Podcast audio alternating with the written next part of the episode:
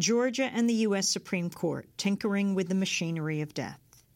I'm Amy Goodman, host of Democracy Now! With my weekly Breaking the Sound Barrier podcast.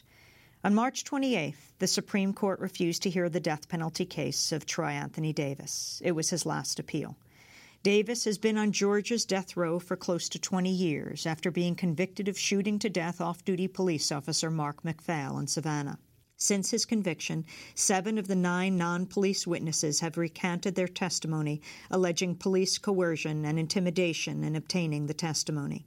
Despite the doubt surrounding his case, Troy Anthony Davis could be put to death within weeks. Davis is now at the mercy of the Georgia State Board of Pardons and Parole, which could commute his sentence to life without parole. It'll be a tough fight, despite widespread national and international support for clemency from figures such as Pope Benedict, Archbishop Desmond Tutu, and former President Jimmy Carter. Davis's sister, Martina Correia, has tirelessly campaigned for justice for her brother. In response to the Supreme Court decision, she told me, "We were really shocked and appalled yesterday when we received the news that the U.S. Supreme Court had denied Troy's petition. Of course, the court has changed its dynamic a little bit, has refused to hear the case because everyone just keeps passing this, and no one wants to look at the actual innocence, and no one wants to look at the witness recantation as a real strong and viable part of this case, even though new witnesses have come forward. I think there needs to be global mobilization about Troy's case, and the fact that in the United States it's not unconstitutional to execute an innocent person needs to be addressed once and for all by the U.S. Supreme Court." Martina Correia brings up a significant but little-known fact about death penalty law in the United States, namely that current court precedent allows the execution of innocent people. Remarkably, the Supreme Court, in a 1993 opinion, suggested that actual innocence is not a sufficient cause to be let free. The court only cares if the legal rules are followed, while acknowledging that innocent people could still be convicted and put to death. In such cases, a prisoner could appeal for executive clemency. It seems the court has not yet learned what many states have, that the death penalty system is broken beyond repair. Illinois recently became the 16th state in the United States to allow the death penalty. Governor Pat Quinn, after signing the bill into law, said, "I have concluded, after looking at all the information that I have received, that it is impossible to create a perfect system, one that is free of all mistakes, free of all discrimination with respect to race or economic circumstance or geography. To have a consistent, perfect death penalty system, I have concluded, after looking at everything I've been given, that that's impossible in our state.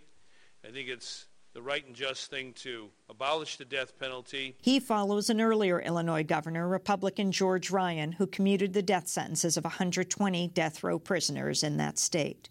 Both Illinois governors bring to mind former Supreme Court Justice Harry A. Blackmun. In a dissenting opinion in 1994, after the court denied yet another death row prisoner's last appeal, Blackmun wrote, "From this day forward, I no longer shall tinker with the machinery of death." Well, tinkering with the machinery of death is just what some states seem to be doing. Thiopental is one of 3 drugs used in the lethal cocktail administered in most executions in this country. Hospira, the last U.S.-based company to make sodium thiopental, quit making the controlled drug, creating a national shortage.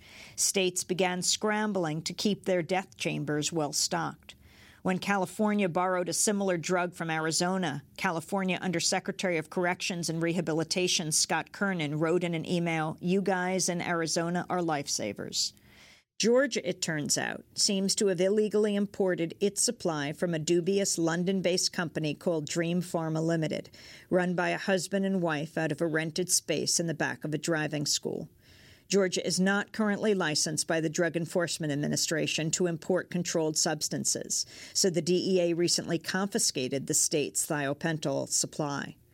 Pending an investigation, Georgia will not have this key ingredient and will not be able to execute Davis or any other death row prisoner.